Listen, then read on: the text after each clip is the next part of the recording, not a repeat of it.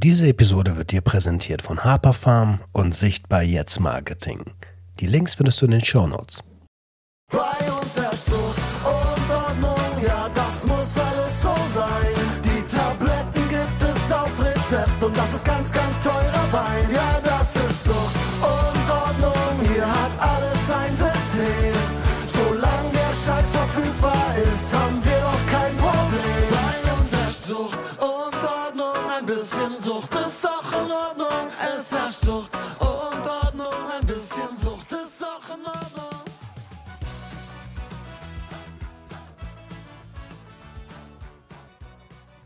Einen wunderschönen guten Tag und herzlich willkommen zu einer neuen Folge Sucht und Ordnung, dein Podcast für vorurteilsfreie Aufklärung über psychotrope Substanzen, Drogenpolitik und Konsumkompetenz.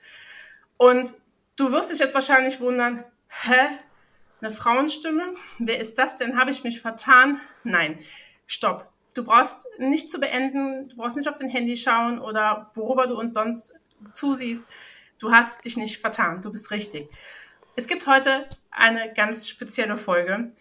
Und ähm, bevor wir starten, möchte ich mich einmal ganz kurz vorstellen. Mein Name ist Steffi. Ich bin 36, komme aus der Nähe von Aachen, bin zweifache Mama und verheiratet und der ein oder andere kennt mich schon. Ich bin Sozialarbeiterin und angehende Traumafachberaterin und hatte bereits schon die Ehre, zweimal hier beim lieben Roman Gast zu sein. Und warum ich jetzt hier sitze und mit euch spreche und nicht der Roman, das werden wir euch heute gemeinsam erklären. Denn mein erster Gast heute ist Roman. Hallo, willkommen. Hi, hast du sehr gut anmoderiert. Dankeschön, Dankeschön. ja, Roman, du bist Gast. Du bist Gast in deinem eigenen Podcast. Wie kommt das? Magst du das den Hörern vielleicht einfach mal kurz erklären, warum, wieso, weshalb? Ja, super, super gern. Also, ähm, ich habe mich gemeinsam mit Steffi dafür entschieden, ähm, einen Podcast im Podcast zu implementieren und dass wir quasi eine zweite Show am Start haben.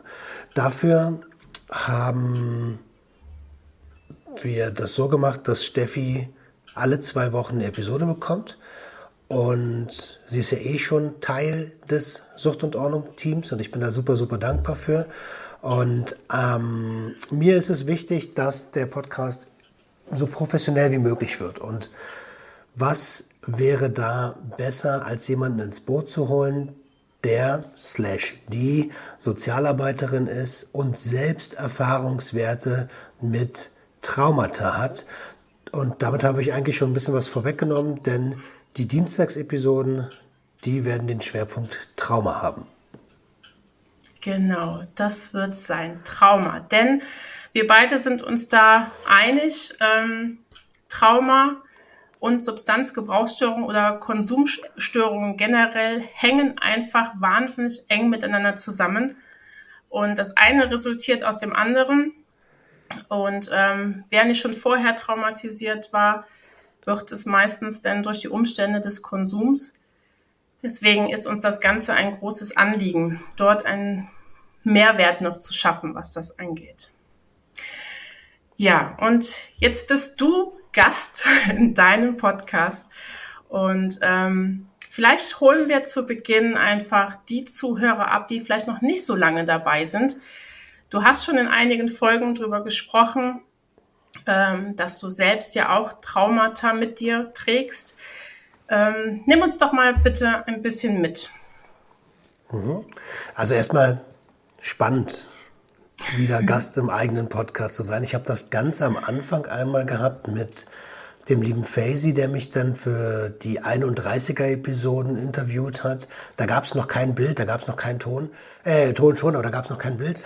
Ein Podcast ohne Ton ist auch geil. Ähm, und jetzt ist das quasi das zweite Mal, dass ich in meinem eigenen Podcast Gast bin. Und äh, innerhalb dieser letzten drei Jahre, in denen es jetzt den Podcast gibt, September 2019 haben wir ja angefangen, habe ich gemerkt, hey, also von dem Menschen, der, der da eine Sucht hat, ähm, bin ich doch viel, viel mehr als der Mensch mit lebenslanger Sucht. Sucht ist auch nur noch das, also die einzige, das einzige, wo dieser Begriff bei mir vorkommt, ist halt im Titel. Ähm, und ansonsten bin ich ein sehr großer Freund, das Ding beim echten Namen zu nennen, ohne Drama und ohne, äh, ohne Stigmatisierung, ähm, nämlich als Konsumstörung. Und in dem Fall ist es eine Substanzgebrauchsstörung, ne, weil wir Substanzen miss missbraucht mhm. haben. Ähm, und innerhalb der Therapie in den letzten drei Jahren habe ich gemerkt, oh, also das hat ja einen Grund, warum ich so konsumiert habe. Ich habe äh, verschiedene psychische Störungen. Ähm, das eine ist eine ADHS-Erkrankung oder eine ADHS-Störung, die letztes Jahr diagnostiziert wurde. Und während der Therapie habe ich gemerkt, ach krass, ich habe ein Entwicklungstrauma. Ähm, ja, einfach durch die Art und Weise, wie ich aufgewachsen bin. Und ähm, der Konsum war immer, die, war immer der Versuch, ähm, mich selbst zu medikamentieren. Ja, du sagst es. Da sieht man anhand eines, an deinem Beispiels, dass wie eng das einfach zusammenhängt. Trauma und eine ja, Konsumstörung. Und da haben wir ja auch eine Gemeinsamkeit, Entwicklungstraumata. Ähm, für die, die jetzt denken, boah, was ist das eigentlich, möchte ich ganz kurz ergänzen. Und zwar gibt es verschiedene Traumatypen. Es gibt einmal die Traumatypen 1, das sogenannte Schocktrauma oder Monotrauma. Das kann zum Beispiel ein Unfall sein. Das hat einen definierten Anfang und ein definiertes Ende. Und das sind die Traumata, die in der Regel auch zur posttraumatischen Belastungsstörung führen, so wie ich es habe, durch das Geburtstrauma, das ich erlitten habe 2015 bei der Geburt meines Sohnes. Und es gibt äh, den Traumatyp 2. Das sind die sogenannten Komplextraumata, die ähm, alles gut, die kein ähm, keinen definierten Anfang und kein definiertes Ende haben. Und da gibt es nochmal eine Unterkategorie und das sind die sogenannten Entwicklungstraumata, die halt in der frühen Kindheit ähm, entstehen. Und das muss noch nicht mal Gewalterfahrung sein, das kann auch ähm, Bindung sein, fehlende Bindung, Missachtung oder ähm, ja, mangelnde Aufmerksamkeit. Das denkt man ja immer ganz oft, das Trauma, da muss irgendwas ganz Schlimmes passiert sein, aber manchmal sind es auch ganz, ja, augenscheinlich banale Dinge. Ähm, darf ich da ganz ja. kurz reinhaken? Das ist tatsächlich Gerne. so. Also ganz oft haben mir Leute geschrieben, schon auf Instagram, die sagen so, hey, das ist doch kein Trauma. Leute, die selber irgendwie in einer super linken Bubble unterwegs sind und ach so aufgeklärt sind, ähm, mhm greifen dann äh, ähm, mich oder andere Leute an und sagen, das ist doch kein Trauma, das kannst du nicht vergleichen und so. Aber doch, natürlich ist es ein Trauma. Weil Trauma ist im wörtlichen Sinne nichts anderes als seelische Verletzung. Genau. Kommt von dem griechischen Wort äh, und bedeutet halt einfach Wunde. Ne? Also es kommt aus dem Griechischen und Trauma bedeutet im Prinzip eine Wunde. Und in dem Fall ist es halt eine seelische Wunde. Genau. Ähm, ich finde es auch immer ganz schwierig zu urteilen. Ähm, also ein, ein, ein Trauma zu werten halt. Ne? Also ähm, ich kenne es aus eigener Erfahrung, dass ich auch oftmals gedacht habe, boah Mensch, eigentlich ist dein Trauma wirklich so schlimm? Ist das wirklich, war das so traumatisch, das Ereignis, das Erlebnis? Ähm, aber darauf kommt es gar nicht an, weil es ist einfach ganz individuell. Und was den einen traumatisiert, muss den anderen nicht traumatisieren. Das hängt ja auch immer ganz von der eigenen Resilienz ab. Deswegen bitte Leute nicht werten und ähm, es einfach akzeptieren und annehmen. Das ist eine ganz individuelle Sache. Ja, voll. Ja. Ähm, mir kommt da gerade das Bild der Zwiebel in den Kopf. ähm, wir kennen uns jetzt mittlerweile auch schon eine Zeit lang und arbeiten jetzt zusammen, sind auch mittlerweile gut befreundet und immer wieder erzählst du ähm, von einem Vergleich mit einer Zwiebel. Wärst du so nett und würdest das mal für die Zuhörer und Zuschauer nochmal erläutern? Ja, super gerne. Ähm, also ich nutze die Zwiebel, die äh, in der Mitte durchgeschnitten ist, gerne als Metapher. Wenn du eine Zwiebel in der Mitte durchschneidest, dann siehst du all ihre Schichten. Und, und die Substanzgebrauchsstörung oder die Konsumstörung, das ist die äußerste Zwiebelschale. Das ist die äußerste Schicht. Und wenn du die abziehst, wenn du da rangehst, dann siehst du, oha, hier drunter liegt vielleicht eine Essstörung oder vielleicht eine ADHS oder eine ADS. Dann ziehst du das wieder ab. Dann gelangst du immer näher an den Kern deines eigenen Traumas. Und ähm, da sind super, super, äh, super, super viele Zwiebelschichten in der Regel drüber, bis man da endlich ankommt. Da sind so ganz einfache Dinge bei wie Fingernägel kauen, ähm, äh, Wippen, so, ne, als Ablenkung, Fernsehen. Ähm, da gibt es super, super, super viele Kompensationsmechanismen, die wir uns aufbauen, um das Trauma nicht angehen zum, oder nicht anzusehen, um den Schmerz nicht nochmal fühlen zu müssen. Hm. Kenne ich. Kenne ich auch nur zu gut. Ähm, viele Menschen entwickeln halt auch so Kontrollmechanismen, dass sie sagen, sie müssen Dinge kontrollieren. Da kenne ich mich, da finde ich mich auch wieder. War auch lange Zeit ein sehr, sehr schwieriges Thema bei mir, dass wirklich der Tag voll strukturiert war, durchgeplant war und wehe, es passierte irgendetwas, ähm, was nicht geplant war. Also da gibt es so viele Möglichkeiten. Deswegen finde ich dieses Bild von der Zwiebel auch so schön, weil das verdeutlicht halt einfach diese unterschiedlichen Schichten. Und das Problem ist ja, die Menschen sehen ganz oft einfach nur die äußere Schale. Ja, und ja, Schubladendenken sehen nur diese Schale, denken, ach guck mal, ne, ein Junkie oder die hat äh, eine Essstörung und sehen eigentlich gar nicht, was da drunter ist. Ja. Und viele Betroffene sehen es ja auch selber nicht. Also ich habe das mit dem Entwicklungstraumata ja auch erst letztes Jahr erfahren, dank deines Coachings, was ich bei dir gemacht habe.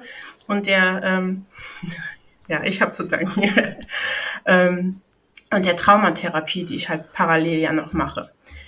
Ähm, und dadurch ist natürlich auch vielen, also vielen ist es vorher gar nicht so bewusst. Und bei mir war halt das Geburtstrauma und die posttraumatische Belastungsstörung, die daraus resultierte, ja auch nur die Spitze vom Eisberg. Voll. Ich weiß noch, als wir ähm, die erste Episode aufgenommen haben, da ging es um das Geburtstrauma. Da ging es mhm. darum, dass, äh, was du bei deiner Geburt erlebt hast. Wir verlinken die Episode unten in den Show Notes. Und ähm, in, im Laufe der Zusammenarbeit und im Laufe der Zusammenarbeit mit deiner Therapeutin ist ja dann rausgekommen, ey, krass. Eigentlich äh, sollten wir da mal ganz woanders hingucken. Und mit, äh, ich glaube, eine Hebamme war der Auslöser, glaube ich. Auch, ja. Oh, mhm. Die, äh, eine Hebamme, die spezialisiert ist auf äh, Geburtstraumata. Genau, die hatte auch nochmal die zündende Idee gegeben und mich gefragt, woher kennst du dieses Gefühl? Und dann ist mir aufgefallen, dass ich dieses Gefühl, was ich eigentlich bei der Geburt erlebt habe, eigentlich schon als Kind hatte. Und das war so dieser zündende Moment. Ne? Ja. Ja so, ja. so individuell kann das sein. Ganz, ganz individuell, ganz individuell kann das sein. Ähm, ja, jetzt weiß ich aus eigener Erfahrung, dass Traumata einen im Alltag ja sehr begleiten, ständig präsent sind, einem auch oft hindern. Beschreib doch mal bitte, inwieweit dein Trauma heute noch Auswirkungen auf deinen Alltag hat, auf dein Leben. Wo, wo merkst du es? Komplexe Frage. Ähm, ich merke das, ich merke das jeden Tag. Ähm, also Vielleicht gehe ich noch mal ganz kurz ein bisschen auf das Entwicklungstrauma ein, ein bisschen auf meine Vergangenheit ein, damit man das besser nachvollziehen kann. Also ich bin ja Sohn einer alleinerziehenden Mutter. Meine Mutter hat mich sehr früh bekommen, mit 19 schon, Also mit 19 wurde sie schwanger, mit 20 hat sie mich bekommen. Ich bin eigentlich ein Urlaubsunfall. Und ähm, letztes Jahr hab, äh, haben wir in einer gemeinsamen Therapiestunde äh, da so ein bisschen drauf geschaut und da habe ich das erste Mal quasi eine Bestätigung bekommen für das, was ich mein Leben lang gefühlt habe. Und zwar meinte sie, hey, hätte ich äh, zwei, drei Monate früher gewusst, dass ich schwanger bin, dann würdest du hier heute nicht sitzen. Und das hat mir erstmal den Boden unter den Füßen weggezogen. Auf der anderen Seite war es natürlich grundehrlich. Und ähm, mein Opa war Alkoholiker, Nachkriegskind, eins von drei Kindern, die immer um die Liebe äh, äh, der Mutter gebuhlt haben, die sehr früh Verantwortung übernehmen mussten, die alle drei eine Konsumstörung haben und alle drei nach dem Tod äh, ihres Vaters und nach dem Tod meiner Urgroßmutter dann um das Patriarchat der Familie gekämpft haben. Und, ähm, und mein Onkel, also der Bruder meiner Mutter, ist ähm, mit einer Lese- und Rechtschreibschwäche ähm, ausgestattet, äh, ist also Legastheniker und es, also ich, ich bin schon sehr dankbar, dass wir heute in einer Zeit leben, wo wir darüber recht gut reden können. Ne? Aber ähm, meine Großtante hat mir mal erzählt, dass als mein Opa erfahren hat, dass mein Onkel Legasthenie äh, hat, dass er ausgeflippt ist und gebrüllt hat, mein Sohn ist nicht behindert.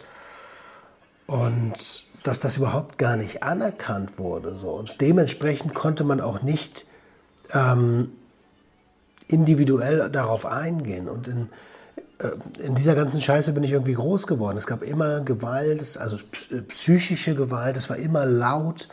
Ähm, mhm. Mein Opa war, war, war so ein Fahrradsammler. Ich habe letztens ein Reel gemacht, wo ich gesagt habe, hey, äh, im Dreck aufzuwachsen war irgendwie recht normal für mich. Ich bin zwischen über 100 Fahrrädern aufgewachsen und das war gar kein Spruch, das war wirklich so. Also der hatte überall in seiner Wohnung Fahrräder. Im Schlafzimmer alleine hingen locker 20, 30, 40, 50 Fahrräder rum. Und dazwischen war dann halt ein, ein Bett, ein Ehebett. Da muss man sich auch mal überlegen, was für. Wie wohl wird sich wohl meine Oma da gefühlt haben, weißt du? Und ähm, also alles voller Fahrräder. Und ich bin dann irgendwie da, da drin groß geworden. Für mich war das normal so. Ähm, und der ganze Rotz begleitet mich natürlich bis heute. Also alleine die verminderte Impulskontrolle, weil, weil ich, naja, schon oft vernachlässigt wurde und der, der Minderwert, der damit zusammenhängt. So, wenn, äh, wenn mir irgendjemand was sagt, was vielleicht gut gemeint ist, aber nicht in dem Moment den richtigen Ton trifft, dann gehe ich an die Decke. So, dann, dann, dann bin ich wie so ein, wäre wie so ein Ballon, der auf einmal platzt, wie so ein Wasserglas, was überläuft, so weißt du. Ähm, also an solchen Kleinigkeiten merke ich das immer wieder. Fingernägel kauen, das habe ich immer noch. Ähm, was ganz, ganz krass bei mir ist, ist, ich bin durch die Art und Weise, wie ich aufgewachsen bin, bin ich ein krasser Workaholic geworden, weil ich habe gelernt, ähm, der Zweite ist der erste Verlierer. Und so bin ich mein ganzes Leben lang auch im Berufsleben durchgegangen. So, ähm, mir war es absolut wichtig, der Beste zu sein oder wenn es super viele Leute im Team sind, über 100 Leute, mindestens unter den besten fünf. So. Und ähm, das, das ist natürlich ein riesiger Druck, der, der da mein ganzes Leben mitschwingt. Auf der anderen Seite ist das auch eine Superkraft, die sich da entwickelt hat, weil ich so in der Lage bin, viel weiter an meine eigene Grenze zu gehen, im Gegensatz zu Menschen, die das nicht haben. Die, die hören vielleicht schon früher auf, was vielleicht auch gesünder ist, ne? aber ich, ich, ich, ich, kann, das, ich kann das halt nicht. Mhm. Ähm, und, und, und, und in so einer Situation zeigt sich das immer wieder. Wow. ich muss sagen, ich finde mich an einigen Sachen wieder. das ist, äh, ja, so Perfektionismus ist halt auch bei mir immer ein großes Thema. Und, äh, oh, Fingernägel gekaut ja. habe ich auch lange Zeit, ja. Oder Eifersucht. Überleg mal, Eifersucht ist, Eifersucht ist ein Ding, das kommt aus, hm. einem, aus einem Minderwert heraus. Das kommt daher, dass man seinem Lebenspartner eigentlich nicht vertraut.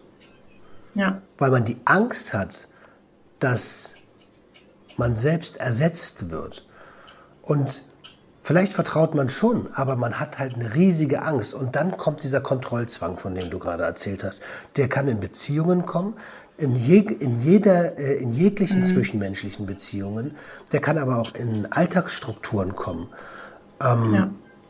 wenn, wenn der Tagesablauf nicht komplett läuft, so, so wie ich das habe, so, das ist so ein zwanghaftes Ding, dann, dann ist, der, ist der Tag im Arsch. Ja, das mit dem Perfektionismus kenne ich. Ähm, ich kann mich noch an Zeiten erinnern, wo ich jede Mail, die ich geschrieben habe, irgendwie gefühlt, ähm, ja, weiß nicht, 10, 15 Mal durchgelesen habe, einfach aus der Angst heraus, ich könnte irgendwas falsch geschrieben haben oder so. Also, und halt auch bei generell bei allem, was ich mache, habe ich früher immer sehr intensiv kontrolliert, ob es richtig ist. Meine Bachelorarbeit war eine Katastrophe. Es war wirklich, wirklich schlimm. Aber da war mir das halt einfach auch nicht bewusst, dass das halt was mit meinem Trauma zu tun hat. Ne? Also, wo ich meinen Bachelor geschrieben habe, da war, ähm, hatte ich das Geburtstrauma und die PTBS halt noch nicht. Aber das war halt ja. irgendwie so als Charaktereigenschaft abgestempelt, ne? Ja, voll. Äh, genau so ist es beim ADHS. Ich habe immer gedacht, hey, das ist halt, du bist, das ist halt dein Charakter. Und dann liest du das erste Mal eine Broschüre über Impulsstörung ähm, im Folge von ADHS und denkst, oh, hm. wer bin ich? Also für mich ist alles, alles gut, ne? Aber ich kenne Leute, hm. die rutschen dann in eine harte Identitätsstörung. Also Identitätskrise, ja. nicht Identitätsstörung. Ja. kann ich auch verstehen. Das ist auch erstmal erschütternd, wenn man sowas, ähm, so eine Erkenntnis hat. Ne? Also mich hat die Erkenntnis, dass ich auch ein Entwicklungstrauma in mir trage, mich, hat mich auch erstmal erschüttert. Ganz ehrlich. Hab ich auch erstmal gedacht so, wow, echt? Geht doch gar nicht. So. Das war während der Coaching-Zeit, ne? Da, war, da bist du in so ein richtiges Loch gefallen. Total. Richtig, richtiges Loch. Und wo erstmal so gefühlt so, ja, Lebenskrise halt, ne? So, wieso, weshalb, warum? Und das kann doch gar nicht sein. Das ist so, deine Kindheit war doch in Ordnung, aber es fühlte sich halt normal an, weil man es ja nicht anders kannte.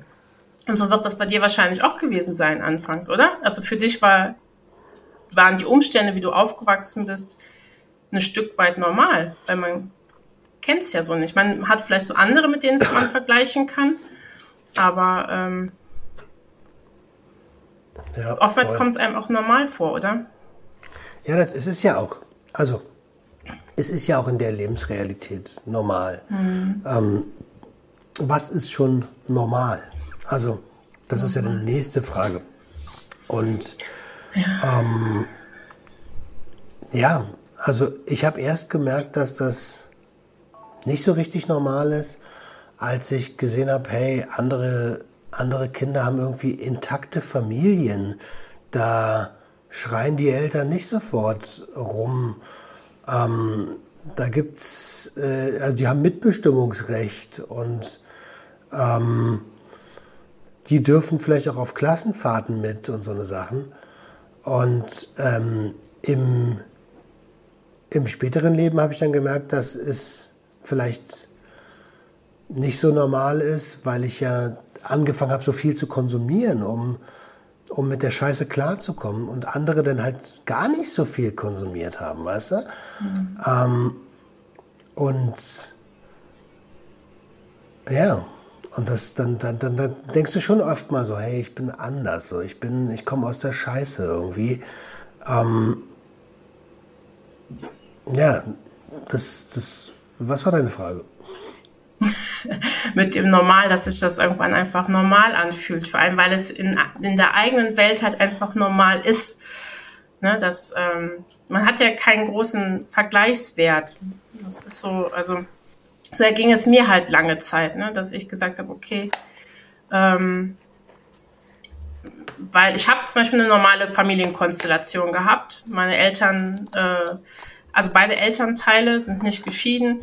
So war es in anderen Familien auch. Und der Rest im Prinzip, der passiert halt hinter verschlossenen Türen. Das bekommt man ja gar nicht so mit. Und da kann man halt auch nicht vergleichen. Ne?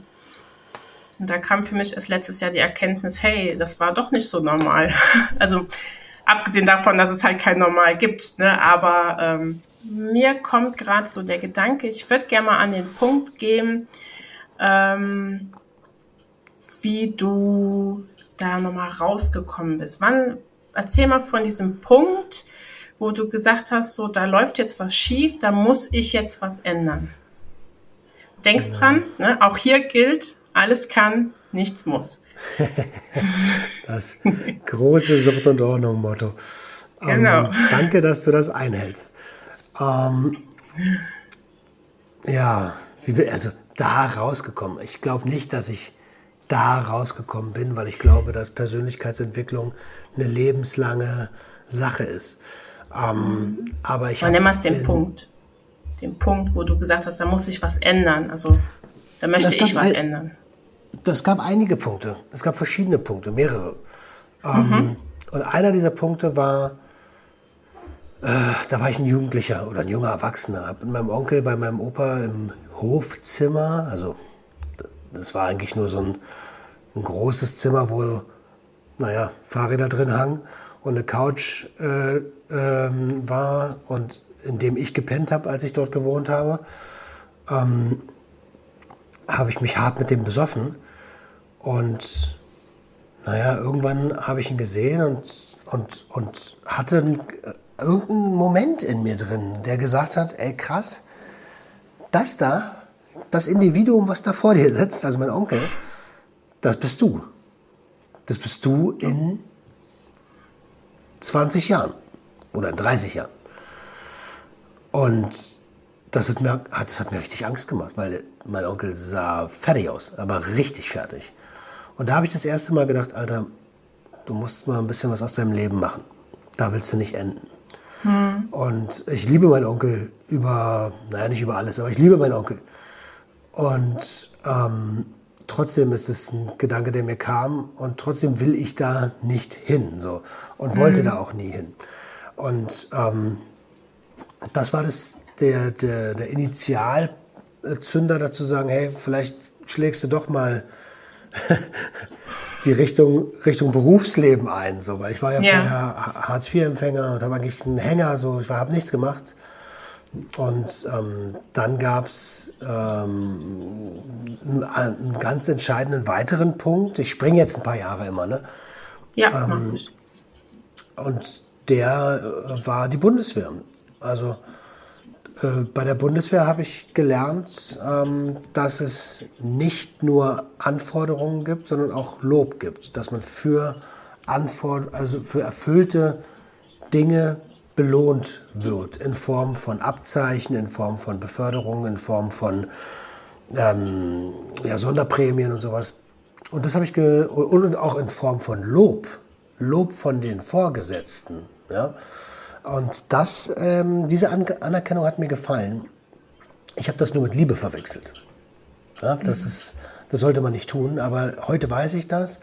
Und also ich habe nicht gedacht, dass die mich ja, genau. Ich habe jetzt nicht gedacht, dass mein Oberleutnant mich liebt oder so, ne? Nicht falsch verstehen. Aber nicht, dass da wieder Gerüchte aufkommen, dass bei der Luftwaffe alle homosexuell sind. Ne? Ähm, ist nicht so. Ähm, nicht alle. ähm, äh, aber äh, die Anerkennung hat mir was gegeben, was, ich, was mir gefehlt hat, so, weißt du? Ähm, mhm. Bestätigung von außen. Und das System habe ich dann gefeiert und habe dort vier Jahre lang Vollgas gegeben, also eigentlich zwei Jahre Vollgas gegeben und dann nach zwei Jahren gemerkt, das System Bundeswehr ist nicht so meins und habe dann so langsam mein, mein Roman-Ding durchgezogen.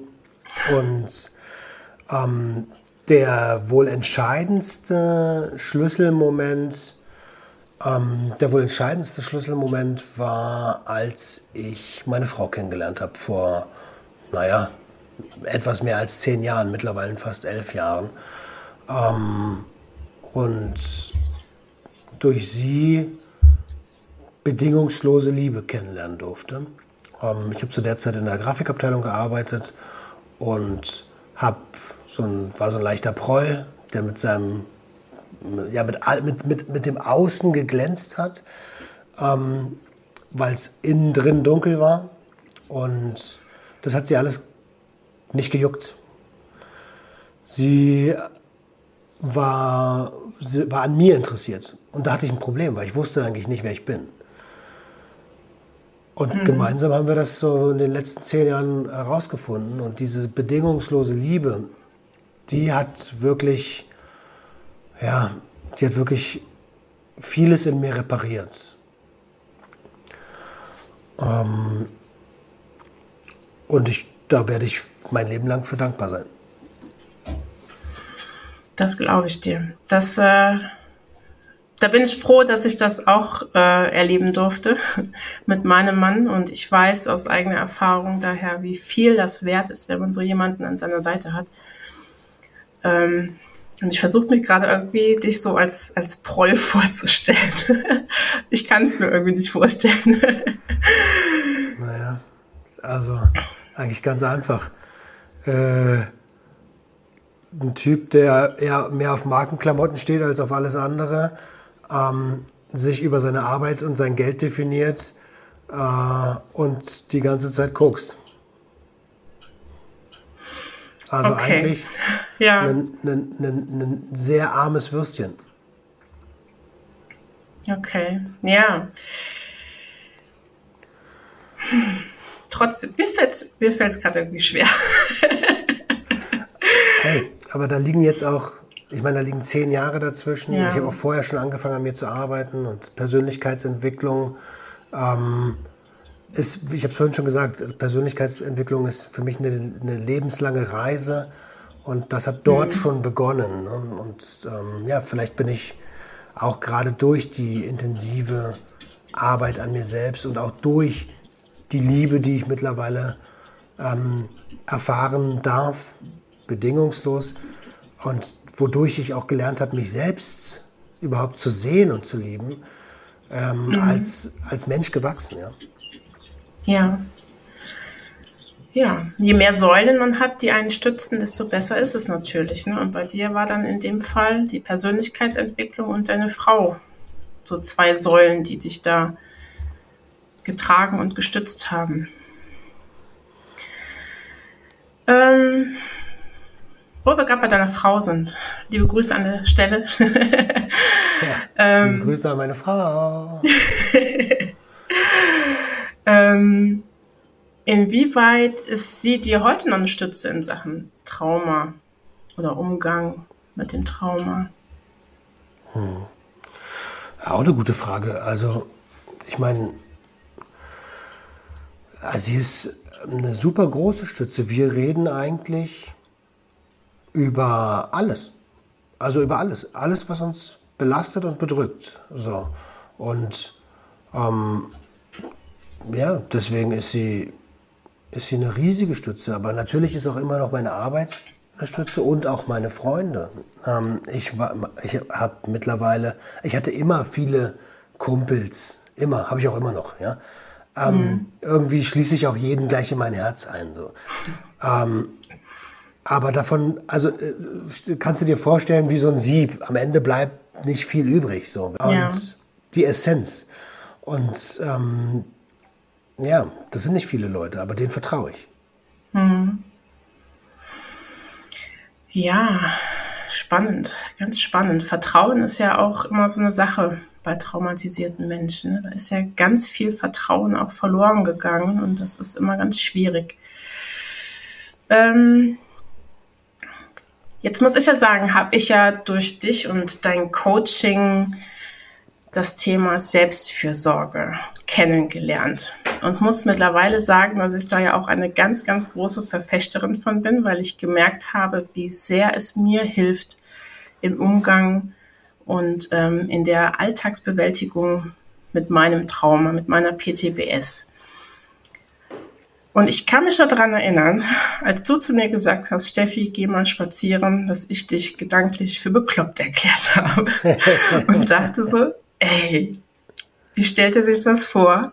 Mama, berufstätig, da habe ich keine Zeit für. Wieso hast du mir das vorgeschlagen mit der Selbstfürsorge? Erzähl du mal deine eigenen Erfahrungen. Hm. Oder was du als Selbstfürsorge tätigst. Also ich habe das in der, ich habe das ja auch erst in der Therapie kennengelernt. Ne? Ähm, hm. Klar, ich bin früher ein bisschen Fußball spielen gegangen mit meinen Kumpels und so und habe unbewusst ab und zu mal Selbstfürsorge betrieben. Ähm, aber in der Therapie habe ich mehrere Tools mit an die Hand bekommen. Und unter anderem hat man mir gezeigt, wie, wie, die, wie das mit der Belastungsgrenze funktioniert und welche hm. Tätigkeiten ähm, gut sind, um Stress zu reduzieren. Und Stress ist übrigens das, das ausschlaggebende Ding für Traumata. Ja? Also ja. wir haben ja den Sympathikus und den Parasympathikus und wenn der Sympathikus arbeitet, dann, ähm, ja, dann ist äh, zu viel arbeitet, dann ist es schwierig, dann hast du zu viel Stress. Ähm, und ja, ich habe gelernt durch, durch Spazierengehen. Mir hat das nämlich super geholfen, dass ich die Natur wahrgenommen habe, dass ich ja, dass ich mich bewegt habe, dass ich Luft, frische, also in Berliner frische Luft geatmet habe. Ähm, und habe gemerkt, dass es so ganz winzige Stellschrauben sind, die, die dafür sorgen, dass es mir besser geht. Und das ist halt Spazierengehen, das ist Qigong, das ist Yoga, das ist Meditation. Und alle Dinge mache ich nicht, ich mache das alles nicht täglich. Das ist aber auch Sport. Das, ist aber, das mache ich alles nicht täglich. Ne? Aber wenn ich etwas davon brauche, dann nehme ich mir, was ich gerade brauche und das funktioniert für mich sehr gut. Wir sind, und gerade an der Natur, also mhm. wir sind, wir sind halt Tiere. Ne? Nur weil wir jetzt hier in Häusern leben und so und uns eine Gesellschaft aufgebaut wo, haben, die uns von der Natur entfremdet hat, heißt es nicht, dass die Natur nicht der Ort ist, an dem wir heilen. Sehr schön gesagt. Sehr schön gesagt. Ja, da gebe ich dir voll und ganz recht. Und ähm, ich möchte ihm ganz nochmal einen Namen geben, ein Selbstfürsorgebuffet. Das haben wir ja auch erarbeitet für mich. Und ähm, ich kann da ja, von mir mal erzählen. Also ich nutze zum Beispiel auch die Spaziergänge liebend gerne zur Selbstfürsorge. Waren für mich lange Zeit sehr ex äh, wie sagt man, essentiell, mhm, ähm, weil ich halt als PTBS-Patientin halt auch, oder Betroffene, ich mag das Wort Patientin nicht so, ähm, halt auch viel mit innerer Unruhe zu kämpfen habe. Und ich das dadurch natürlich auch wunderbar abbauen kann. Das heißt, ich habe zwei gewinne sozusagen. Ich bekomme im Kopf Ruhe und gleichzeitig auch körperliche Ruhe. Und ähm, dann nutze ich halt noch das Malen und Schreiben meiner Kinderbücher und ähm, Musik hören, Yoga mittlerweile auch, Meditation, also wirklich so ein ganzes Buffet, was ich halt auch individuell nutzen kann, wenn ich zum Beispiel ans Haus gebunden bin wegen der Kinder weil man mal einen Spätdienst hat und ich abends halt alleine hier bin, dann kann ich natürlich nicht spazieren gehen, sondern dann nutze ich halt zum Beispiel Yoga oder Meditation. Und so kann man das immer individuell nutzen. Und du bist ja momentan in Portugal und du hast mal zwischendurch erzählt, du machst Qigong am Strand, oder? Mhm. Also Schön. wenn das Wetter es zulässt, jetzt mhm. vielleicht hat, ist dem einen oder anderen, der das hier auf YouTube sieht, schon aufgefallen, dass ich manchmal so ein bisschen gucke, als wenn ich irgendwie komplett zugedröhnt bin. Ähm, das liegt daran, dass ich erkältet bin gerade. Und ähm, jetzt seit zwei Tagen die Rüsselpest habe. Das wiederum liegt daran, dass die erste Bude halt äh, ein großes Learning war und eine große Hürde war, an der wir wachsen durften. Ähm, und deswegen sind wir jetzt gerade nicht am Strand. Aber wir versuchen, wenn es uns gut geht und das Wetter das zulässt, jeden Morgen zum Strand zu fahren ähm, zum Praia do Camelo. Da gibt es eine Holztreppe mit 200 Stufen. Die gehen wir runter. Da ist der Strand, der Strand noch schön leer, weil also ab und zu verirrt sich da mal ein Tourist runter, so um die Uhrzeit. Ähm, und dann nehmen wir erstmal das Meer wahr und den Strand und spüren das erstmal, diese Umgebung. Ne? Und dann ja, machen wir dort Qigong. So. Ähm, ich finde das geil, weil es bewegte Meditation und auch der Kontrast manchmal. Ne? Das ist, das, es ist Februar, das heißt, es ist windig. Das heißt, die Wellen ballern schon. Und dann mhm. hast du auf der einen Seite diese unruhige See und auf der anderen Seite uns, wie wir so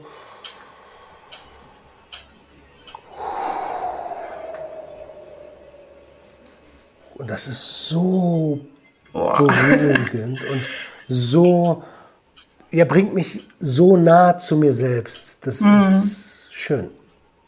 Das klingt echt toll. Das klingt richtig, richtig toll. Die hat es auch mal, glaube ich, in der Story drin bei dir bei Instagram, ne? Diese Treppe. Ja, ja, genau. ich glaube, die eine oder andere Story hat es da schon mal gemacht an dem Strand. Die Treppen des Sehr Todes. ja, 200 Stufen, schon. Ja, ist schon ein bisschen was. Jetzt habe ich gerade so ein bisschen den Faden verloren. Jetzt bin ich so im, im Geiste bei dieser Treppe und diesem Strand, muss ich sagen. Überhaupt nicht schlimm. Wir ähm, waren bei Selbstfürsorge. Genau, ähm, Selbstfürsorge, ja. Und da wollte ich noch mal ganz kurz ergänzen. Und zwar ähm, bei uns Trauma-Betroffenen spielt ja das limbische System eine ganz große Rolle. Das heißt, wir sind ständig in Alarmbereitschaft. Unser Gehirn gaukelt uns vor, es könnte jederzeit irgendetwas passieren. Und das ist natürlich Stress für den Körper. Und da kann man mit Selbstfürsorge einfach wunderbar gegensteuern und sich einfach so ein bisschen runterleveln und dem Körper Stress nehmen. Das ist ganz, ganz wichtig. Ja, und dann passieren auch Wunder. Jetzt weiß ich, was ich gerade sagen wollte. Dann passieren auch Wunder. Ich sag nur, die Kinder gehen von alleine schlafen und so eine Sachen. Weil man es nicht mehr ausstrahlt. Ja, das stimmt, das stimmt. Ja, das ist äh, eine kleine Anspielung für die, die es nicht wissen oder die Folge noch nicht gehört haben. Ähm, ich äh, kann ja mal ganz kurz erzählen, dass mein Sohn lange Zeit immer begleitet werden wollte. Und ähm, letztendlich war ich der Schlüssel, der dafür gesorgt hat, dass er alleine ins Bett geht, weil ich hatte die ganze Zeit auch immer Angst und Stress. Oh Gott, ihr könnt ja wach werden, das könnte ja nicht funktionieren. Und habe mich da selber verrückt gemacht. Und erst als, erst als es bei mir Klick gemacht hat und ich gesagt habe, nee, das funktioniert, das wird schon, hat es auch funktioniert. das ist wirklich. Ähm, da hatten wir, glaube ich, auch dieses Bild genommen von dem Stein, der ins Wasser fällt und Wellen schmeißt. Ne? Dass man wirklich, wenn es einem selber gut geht, dass sich das halt auch auf das Umfeld einfach auswirkt. Und ähm, das ist an dieser Stelle, finde ich, immer ein sehr, sehr schönes Bild. Das ist ja, ganz Energie, normal. Ja? Energie, Energie ist, ist wie, Energie schwappt, sage ich immer. Energie mm. ist wie Wellen und schwappt, das schwappt über auf dein Umfeld. Und, ja. und zwar jegliche Art von Energie. Ähm, negative, aber auch positive Energie. Und ähm, was passiert, wenn, wenn wir selber positiv sind? Dann schwappt es auf die anderen über, das schwappt wiederum auf die über und ja, das äh, ergibt dann so einen Synergieeffekt. Genau. Ja, und das ist wirklich sehr schön. Also ich kann mich schon daran erinnern, wo ich angefangen habe mit der Selbstfürsorge, dass ich plötzlich dann auch von Freundinnen und so Bescheid bekommen habe, so hey, ich bin gerade mal auch, mal spazieren oder Selfies bekommen habe irgendwie von einem Besuch am See. und auch jetzt bekomme ich immer noch von meinen Followern zwischendurch mal ähm, Nachrichten oder kleine Fotos, wo gesagt wird, hey, guck mal, ich mache gerade Selbstfürsorge, weil mich deine Selbstfürsorge inspiriert. Das finde ich immer ganz toll, dass das dann so solche Wellen schlägt. Und, und aber auch da muss ich, also für mich persönlich, Obacht, ne? ich habe ja vorhin gesagt, ich suche ich, äh, ich bin jemand, der gerne ähm, auf externe Reaktionen reagiert. Und mhm. da darf man nicht vergessen, für wen man diese Selbstfürsorge macht, nämlich für sich selbst. Ähm, ich habe mich selbst oft dabei erwischt, gerade am Anfang, wie ich so, hey, guck mal hier, ich mache Selbstfürsorge. Hey, guck mal da, ich mache Selbstfürsorge. Hey, lob mich doch jetzt, dass ich Selbstfürsorge mache. I don't give a fuck now. Ähm, mittlerweile habe ich verstanden, dass ich das für mich mache und für Genau. niemand anderen. Ich habe meine Morgenroutine dieses Jahr einmal ähm, als Video gefilmt und mache das vielleicht noch, weil die wandelt sich ja, mache das vielleicht noch zwei, dreimal dieses Jahr, aber alles dazwischen ist meine Zeit. Das heißt nicht, dass ich das nicht mehr tue. Ja, geht mir genauso. Das geht mir genauso. Und äh, ich teile auch nicht jede Selbstfürsorge. Hin und wieder mal als kleine Inspiration, um, äh, weil ich ja auch meine Follower einfach an meinem Alltag ein bisschen mehr dran teilhaben lasse. Ähm, aber das, es gi- gilt, wie du sagst, man macht es in erster Linie für sich selbst. Und das ist das Wichtigste. Ne? Ja. Das Nicht war auch gar nicht, auf, nur für einen selbst. gar nicht auf dich bezogen, sondern Nee, eher nee. so an die, die Zuschauer und Zuschauerinnen, wenn ähm, euch das was gibt und wenn ihr auf Social Media unterwegs seid, so, dann, dann passt auf, dass das nicht zum zur Arbeit wird und dann keine Selbstfürsorge mehr ist. Selbstfürsorge-Influencer. ja. Ähm, aber gut, dass es nochmal betonst und erwähnst. Das finde ich auch nochmal ganz wichtig. Ähm, ja, jetzt kommen wir, jetzt haben wir ja schon wirklich viel, viel geredet. Ähm, gib uns doch vielleicht einfach nochmal einen kleinen Ausblick. Ähm, ich weiß, dass du sehr viel Wert auf Persönlichkeitsentwicklung legst und das hat ja auch mit Trauma zu tun. Ähm, wie möchtest du zukünftig weiterhin damit umgehen? Was, was planst du? Was, wo, mit welchen Gedanken spielst du? Traumabezogen, meinst du? Ja, also persönlichkeitsentwicklungsbezogen. Das hängt ja ganz eng miteinander zusammen im Prinzip. Ja, also mein Plan ist ähm, ganz klar, ich habe mir fest, ge, äh, fest in den Kopf gesetzt, mindestens einmal im Jahr selbst als Teilnehmer an einem Mentoring ähm, dabei zu sein, in einem Mentoring dabei zu sein. Ähm, dieses Jahr mache ich das gerade mit der lieben Theresa von Without Mentoring. Ähm, dort geht es ums emotionale Essen. Und das ist übrigens auch eins meiner, eine meiner, meiner Zwiebelschichten. Ähm, und das ist ein Ding, das habe ich mir fest vorgenommen, dass ich das einmal im Jahr mindestens machen werde. Man muss sich das natürlich auch leisten können. ne? Es kostet immer, es kostet natürlich auch Geld. Ähm, aber das ist, das ist tatsächlich ein Invest. Wir geben so viel Geld für Scheiße aus. Ähm, In der Regel. Und das sehen wir gar nicht so, weil es ganz unbewusst ausgegeben wird. Und hier investiere ich ganz bewusst einmal im Jahr in mich selbst und in mein Wachstum. Und das ist einer der Ausblicke. Natürlich will ich mit Sucht und Ordnung weiter Menschen helfen, sehr vielen Menschen helfen und ähm, das Thema Konsumstörungen und psychische Erkrankungen und vor allem die, von allem die Akzeptanz dessen in der Mitte der Gesellschaft etablieren und natürlich auch Konsumkompetenz in der Mitte der Gesellschaft etablieren. Das ist mir ganz, ganz wichtig. Und ähm, ich denke, dass auch das, so komisch wie es klingt, das ist so eine riesige Aufgabe, aber das trägt zu meiner eigenen Heilung bei. Ähm, weil ich einfach sehe, dass hier in der Gesellschaft, in der wir leben, die Werte einfach komplett verdreht sind. Und dadurch, dass die Werte komplett verdreht sind, schaffen wir psychisch kranke Menschen. Und das, das finde ich unfair. Das finde ich sehr, sehr unfair. Ähm, ja, und Ja. Ähm, was weiterhin ähm, möglicherweise für die Zukunft geplant ist, wir müssen mal gucken, wie sich das alles entwickelt, ist, ich will die Winter nicht mehr in Deutschland verbringen. Ich merke, dass die Winter mir zu grau sind. Ähm, Und ich werde mich in den, in den Wintermonaten in den nächsten Jahren nicht mehr in Deutschland aufhalten. Kann ich verstehen. ja, aber es klingt auf jeden Fall schon mal sehr spannend und ähm, das Thema Akzeptanz ist mir ja persönlich auch sehr, sehr wichtig. Ähm, und ist, glaube ich, auch mit ein Grund, warum ich so für den Sucht und Ordnung Podcast einfach brenne und ähm, von Anfang an begeistert war. Und ja, umso stolzer natürlich bin, dass ich jetzt äh, im Team mit drin bin und ähm, so eine ehrenvolle Aufgabe hier bekomme. Da bin ich auch ähm, sehr stolz drauf und sehr dankbar übrigens. Dankeschön. ähm, wir haben ja eben kurz ange, also das heißt kurz, wir haben eben angesprochen, wie groß ähm, oder wie, wie, was für eine Rolle deine, deine Frau gespielt hat.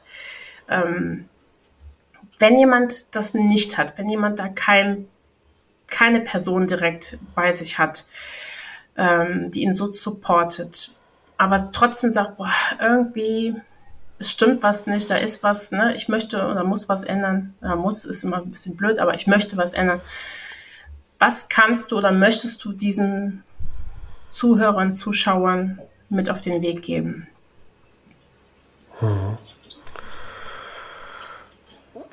Es ist nie zu spät, anzufangen, an sich selbst zu arbeiten. Und mein Tipp aus 21 Jahren gefährlichen Konsummustern und aus jetzt drei Jahren täglicher Auseinandersetzung mit psychischen Erkrankungen und Substanzgebrauchsstörungen und anderen Konsumstörungen, aber auch mit Konsumkompetenz, ist, je früher du anfängst, dich auf die Reise zu dir selbst zu machen, desto eher wirst du sehen, was für dich persönlich im Leben wichtig ist. Und oft sind das nicht die Sachen, die wir, die uns die Gesellschaft suggeriert, die wichtig sind. Also großes Auto, viel Geld, hübsche Frau oder hübscher Mann, geiler Body. Das sind Nichtigkeiten eigentlich. Und das sind alles Resultate aus, aus etwas, was ja, was für dich selbst passiert, wenn du dich nämlich um dich selbst kümmerst, wenn du, wenn du die Energie bei dir hast, dann kann das sein, dass all dieses Ding, was ich gerade aufgezählt habe, dass das von ganz alleine kommt. Und ob du es dann noch willst, ist noch eine ganz andere Frage. Ähm, ich wollte immer ein Firmenhandy haben. Ich wollte immer einen Laptop haben und so. Als ich das dann hatte, war das für mich Handschellen. Und heute will ich das nicht mehr. Und ich kann dir außerdem sagen, egal in welcher Lebenssituation du steckst,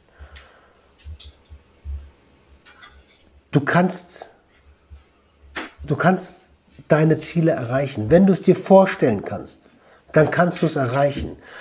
Das geht nicht von heute auf morgen. Das ist ein Prozess. Aber vertrau dem Prozess. Dem darfst du vertrauen. Nichts geht von heute auf morgen. Guck dir die Pyramiden an, guck dir Rom an, guck dir all die großen Städte an. Die sind nicht von heute auf morgen gebaut worden.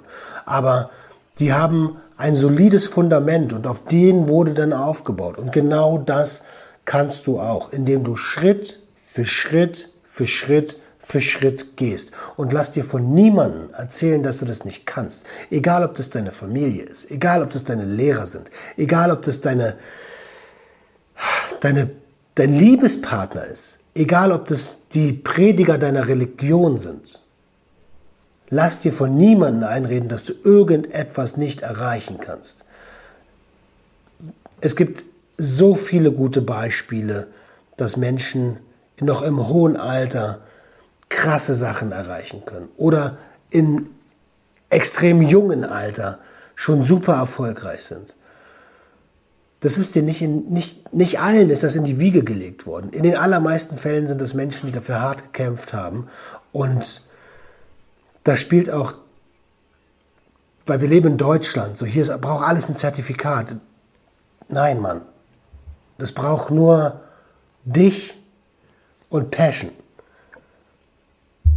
Wenn du das liebst, was du tust, dann brauchst du keine Zertifikate.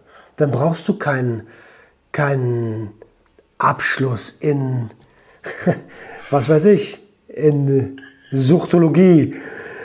ähm, oder im Psych du brauchst den Abschluss in Psychologie gar nicht. So, ich habe den nicht und ich habe eine super Welle zu meinen Coaches. Klar ist es vorteilhaft, das Wissen zu haben, aber das kannst du, das kann man sich aneignen. Und wenn du echtes Interesse an etwas hast, dann verfolgst du es sowieso. Das stimmt. Wow, ich bekomme gerade Gänsehaut. ich bekomme gerade richtig, richtig Gänsehaut. Und ich würde das Ganze, weil eigentlich ist dem nicht mehr viel hinzuzufügen, aber eine Kleinigkeit habe ich noch. Und zwar hast du immer einen ganz besonderen Satz, den du sagst. Ja. Und ich glaube, der bedeutet nicht nur mir sehr viel, sondern ganz, ganz vielen anderen der Sucht und Ordnung Family auch. Du bist ein Geschenk für die Welt. Und du darfst glücklich sein. Genau. ja. Das ist auch, also das hätte ich gerade auch gut mit einbauen können, aber das ist, ähm, ja, das ist so. Sieh dich selbst als Geschenk, denn mhm. das bist du. Für irgendjemandes Welt bist du immer ein Geschenk. Für mhm. irgendjemandes Welt bist du immer eine Bereicherung.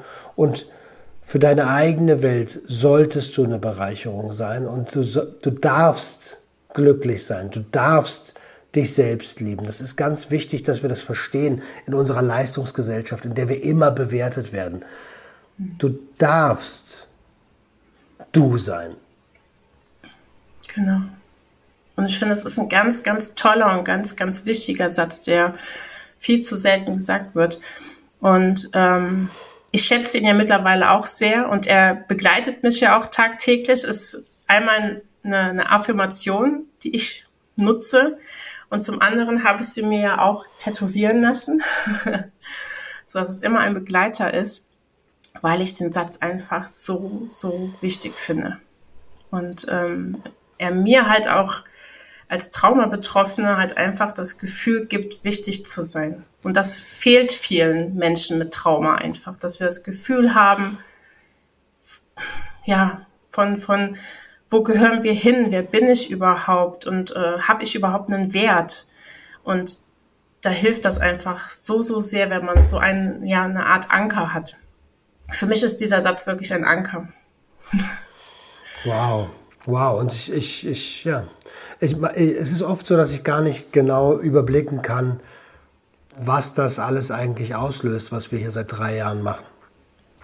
Aber die Rückmeldungen, die kommen, die, ja, die berühren mich immer zutiefst und zeigen mir, dass wir auf dem ganz, ganz richtigen Weg sind. Und ich bin wirklich besonders stolz darauf, dass du jetzt mit am Start bist und wir nicht nur über Konsumstörungen sprechen, sondern auch über konsumungebundene Traumata.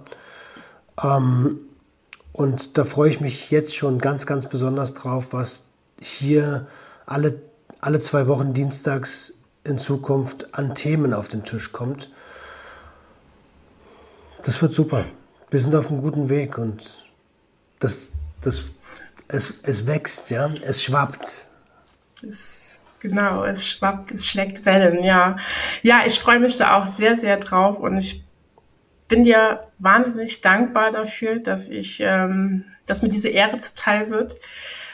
Ähm, gefühlt trete ich jetzt mit in große Fußstapfen, weil ähm, ja, jetzt schüttelst du den Kopf, aber ich finde schon, also Sucht und Ordnung ist halt schon ein Name und ähm, da ist es mir natürlich eine große Ehre, ähm, da zusätzlichen Content zum Thema Trauma beisteuern zu dürfen, weil das ja auch mein Thema ist, was mich begleitet, was ich ja meiner Community auf Instagram ja auch nahebringen möchte, wo ich um Akzeptanz äh, oder für Akzeptanz arbeite und ähm, dass wir das dann so miteinander verbinden können, das ist mir eine sehr, sehr große Ehre, für die ich sehr, sehr dankbar bin, dass du mir dieses Vertrauen entgegenbringst.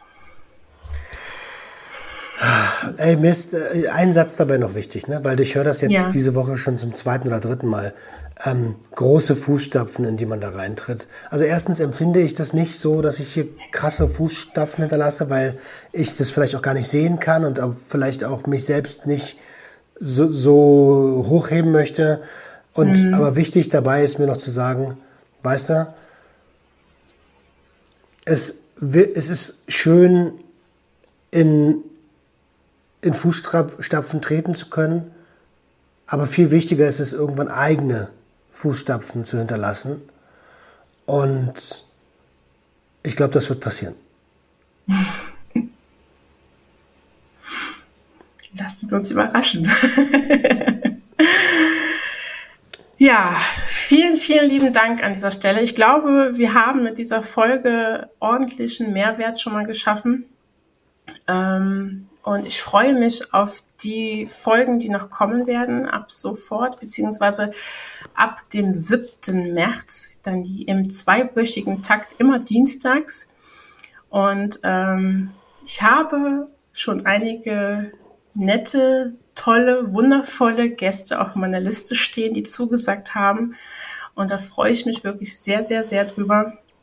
Und ähm, ja, möchte an dieser Stelle nochmal ganz kurz einen Aufruf machen, dass wenn ihr das jetzt hört und ihr euch angesprochen fühlt und sagt, hey, ich finde das total toll, dass hier auch Menschen mit einem Trauma ein Gehör bekommen, dann ähm, dürft ihr euch gerne melden. Entweder über Roman Nein, nicht anrufen. Über Instagram am besten. der ist so busy, der erreichbar telefonisch nicht. Ähm, genau. Oder halt, oder halt bei mir über meinen Instagram-Account Eiszeit im Kopf.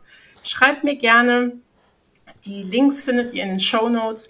Und ähm, ja, an dieser Stelle nochmal vielen, vielen lieben Dank, Roman, für das Vertrauen, für den Podcast im Podcast und ähm, dass du mein erster Gast heute warst und uns nochmal einen kleinen oder doch, doch etwas größeren Einblick in dein Trauma gegeben hast. Vielen, vielen Dank. Und ja, an dieser Stelle verabschiede ich mich, verabschieden wir uns. Und ähm, wir hören uns dann wieder am 7. März. Ciao. Bis dann. dann. Tschüss. Ordnung, ein bisschen Sucht ist doch in Ordnung. Es herrscht Sucht und Ordnung, ein bisschen Sucht ist doch in Ordnung.